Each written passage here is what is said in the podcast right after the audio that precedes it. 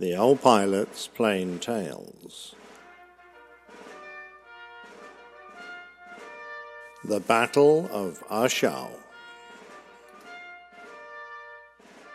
It had been early in the Vietnam War that the A Shau Special Forces camp was built in the valley of the same name, about 30 miles southwest of Hue, only a mile and a quarter from the Laos border.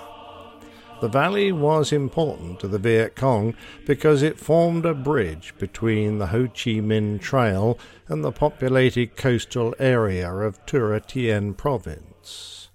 The camp was established in 1963, and when the battle started in 66, it was defended by 17 Green Greenberries, a mobile strike unit of special forces, and around 400 South Vietnamese irregulars. The camp had received intelligence from North Vietnamese defectors that four battalions of the Viet Cong 325th Division, some 2,000 troops, were planning to attack, and on the night of the 8th of March the first assault was launched.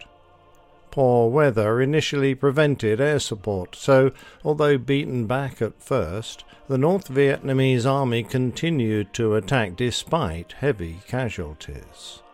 On the 9th, after a fierce mortar bombardment which reduced many defensive positions to rubble, more attacks followed, but this time US air support was able to assist.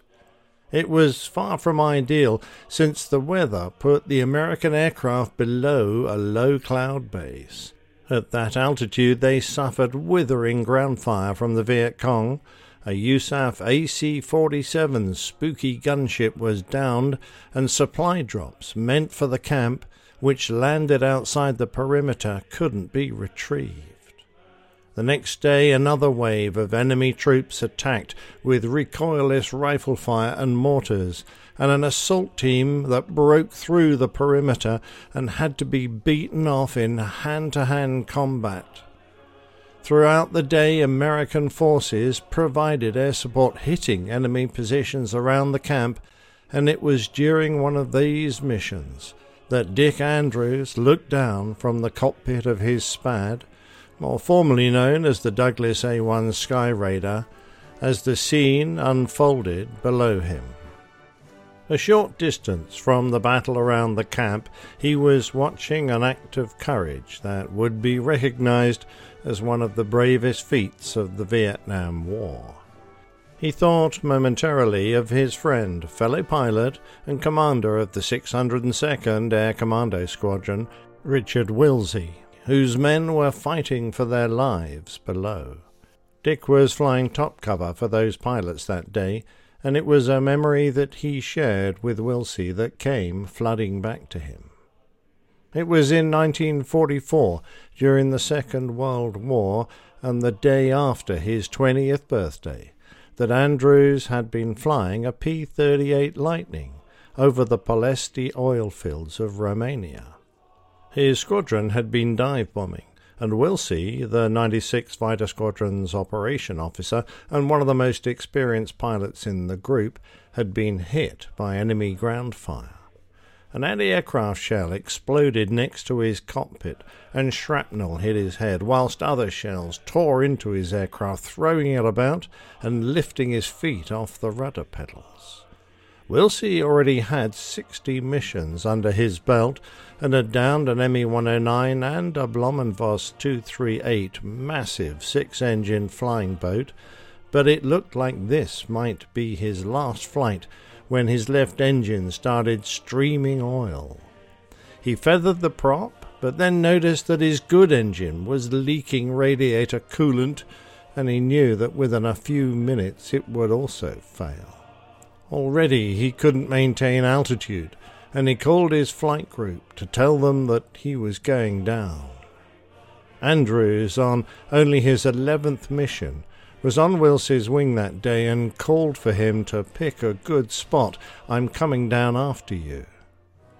Dick wondered for a moment what Andrews meant, but he was too busy setting up for a forced landing to work out what the youngster had in mind. As the rest of his squadron fought off a group of German fighters, he picked a farmer's ploughed field, and whilst his remaining engine coughed and spluttered, a fresh hit smashed his windscreen, blooding his forehead. But he managed to get the wounded Lightning over the last obstacle before landing the aircraft on its belly along the furrows of turned earth. As the fighter bucked and heaved on the uneven ground, he put his head forward onto the padded gun sight, but still took a beating to his face before the aircraft skidded to a halt. He clambered out of the fighter and grabbed a small phosphorus grenade which he threw into the cockpit, setting the wreck alight. As his beloved P 38 burned, he spotted a truckload of German troops approaching from the tree line, and then he was buzzed by more Messerschmitts. He could hear the whine of rifle fire passing close by, but then came the more familiar sound of another aircraft, and he turned in amazement to see a P 38 with gear and flaps down touching down onto the soft earth. The moment that he realized his leader was in trouble, Dick Andrews had made up his mind to help. Willsie was going down into a hornet's nest of enemy troops, but that didn't change his mind, and Andrews lined his lightning up on the same field, setting the flaps an undercarriage. Then he realized he was too close, so raised his gear and eased the aircraft round through 270 degrees and tried again. This time he was better set up, and he made a good landing across the furrows and managed to stop about a hundred feet from a cornfield. He quickly pulled his flaps up and then positioned them for takeoff, set the engines at 1800 RPM, and put the park brake on. As soon as he realized what was going on, Willsie started running towards Andrew's aircraft, and as he got there, he saw Dick was out on the wing, throwing his parachute away and dropping the folding ladder. Andrews held his hand down to help Willsie up onto the wing and shouted, You fly! How they both fitted into the cockpit was a miracle, it was a good job that they were slender young men, but Dick Willsie got in the front and sat as far forward as possible, whilst Dick Andrews slid in behind him with one leg over Willsie's shoulder and the other down under his left arm. Within seconds, the two Dicks had the cockpit closed, and Willsie set low pitch, held the stick back, and eased the throttles fully open.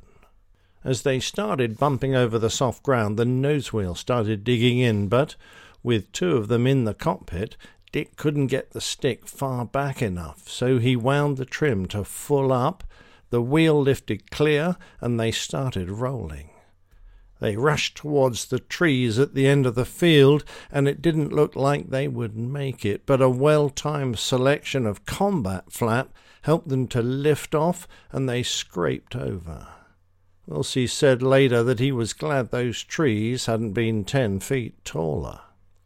What followed was an uncomfortable two and a half hours of flight to their Russian refueling base at Poltava, but they kept their spirits up, joking and kidding with each other, and Andrews managed to swab the bleeding Willsie with iodine. When they climbed out, the crew chiefs were amazed to see two of them get out of the same cockpit. After a couple of days, they returned to Foggia, their base in Italy, and were greeted like celebrities. As young Dick Andrews stepped out of his aircraft, he was greeted by General Nathan Twining, who awarded him an immediate field promotion to second lieutenant and pinned the Silver Star for gallantry onto his chest. Now, 22 years later, Dick Andrews was flying over the Battle of A Shau and feeling deja vu as he saw what was going on beneath him. The actors below playing out the scene of extreme bravery were Bernie Fisher and Jump Myers. The fight for survival in the A Shau Special Forces camp had not been going well, Despite large losses, the North Vietnamese outnumbered the Americans and their allies, who were running short of ammunition and had also received a number of casualties. The nearby airstrip had been overrun, but the SPADs from the Air Commando squadrons continued their air attacks. Major Dafford Myers was leading a flight of Sky Raiders, strafing and dropping ordnance on the enemy troops when his engine was hit by ground fire. With the massive motor dead and flames licking around his cowling, his heart sank. He got a call that he was on fire and burning clear back to his tail. Realizing that he was going down, he was already too low to abandon his spad, so he decided to crash land the machine. Jump, as he was known, knew that going down into the jungle was the worst option. His only chance of survival was to use the runway that served the camp one made of pierced steel planking, but now controlled by the North Vietnamese. He dropped the rest of his bomb load and lined up with the jungle strip for a wheels up landing. On touching down, his spad skidded sideways for nearly six hundred feet before hitting a bank and bursting into a large ball of flame. Those above assumed the worse, and that Myers must have perished. Indeed, that was the call that was made back to command. But then the smoke momentarily cleared, and Jump was spotted running across his wing out of the inferno and getting into a ditch behind the bank. Overhead, leading a SPAD flight from a different unit, was Major Bernie Fisher. Bernie was a modest man, wholly lacking in the flyboy swagger that was common amongst combat pilots.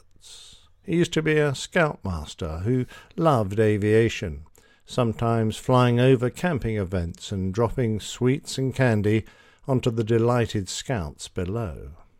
He volunteered for duty in Vietnam and flew some 200 combat missions during a period when the casualty rate amongst his fellow pilots rose as high as 40%. A fellow aviator described him as a family man who didn't drink or smoke, and the strongest swear word he ever used was shucks.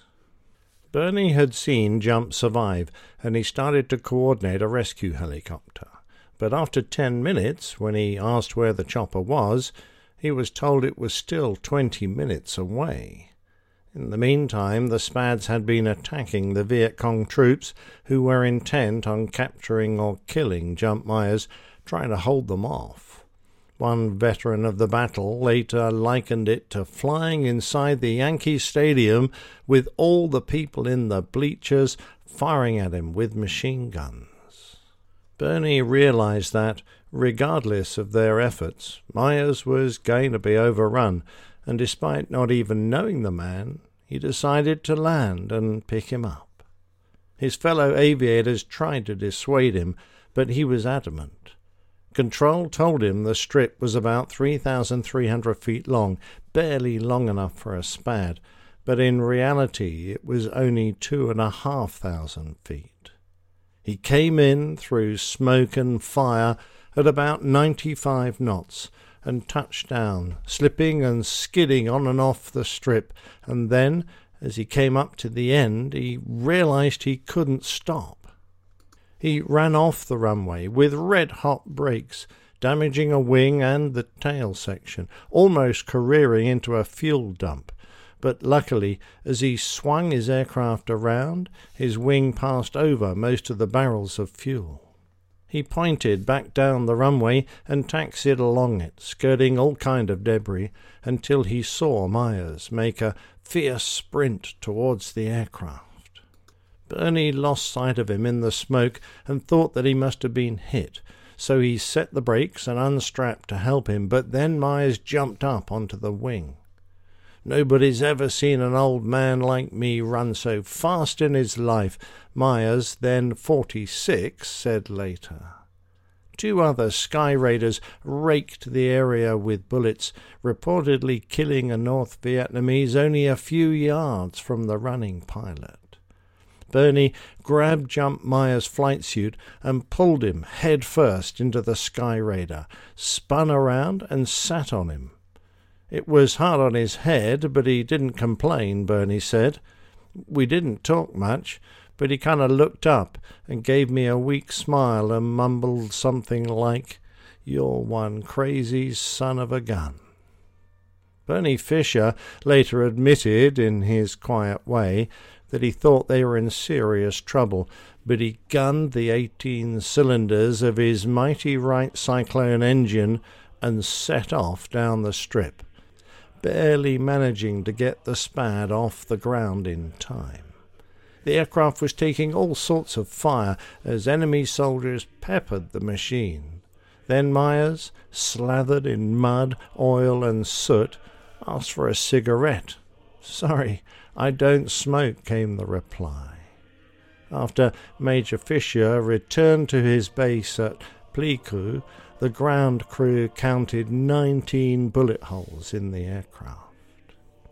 Meanwhile, the Battle of A Shau continued, but as the situation became more desperate, the decision was finally made to evacuate. Abandoned equipment was destroyed, and 15 Sikorsky H 34 Seabats, supported by four Iroquois gunships, flew in.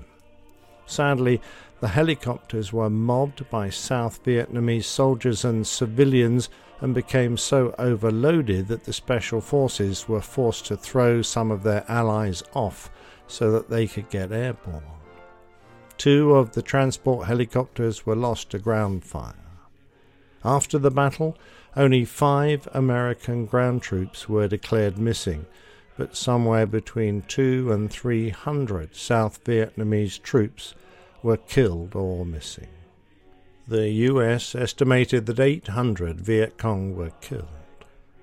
Jeff Underwood, historian of the National Museum of the United States Air Force at Wright Patterson Air Force Base, Ohio, said the battle in the ah A Shau Valley was ultimately a victory for the North Vietnamese, but he also said that the engagement and Major Fisher's bravery helped boost morale for fellow airmen and for soldiers sent to similar dangerous and isolated outposts. Bernie Fisher was often asked why he took the risk, landing on an airstrip littered with debris, surrounded by hills and bristling with guns, to save a man he barely knew. He replied that a comrade in arms was about to be killed, and he believed that he could save him. It's important that you respond to your feelings when the time comes for it, he said. On his return to the United States on the 19th of January 1967, he was presented the Medal of Honor by President Lyndon B. Johnson in a White House ceremony. He was the first living Air Force recipient of the medal, all previous awards having been posthumous, and the first USAF member to receive the medal in the Vietnam War. Of note, Fisher had already earned a Silver Star the previous day, whilst flying support for the same battle. It turned out that Jump Myers had been promoted to lieutenant colonel that morning, and didn't think he would ever put his eagles up, but thanks to Bernie Fisher, he got the chance. Myers called Bernie Fisher every year on the anniversary of the rescue to wish him well and after he died in 1992, his daughter kept up the tradition for 22 more years. Bernie Fisher passed away in 2014 at the age of 87, but his Sky Raider, number 32649, is on display at the National Museum of the United States Air Force in Dayton, Ohio.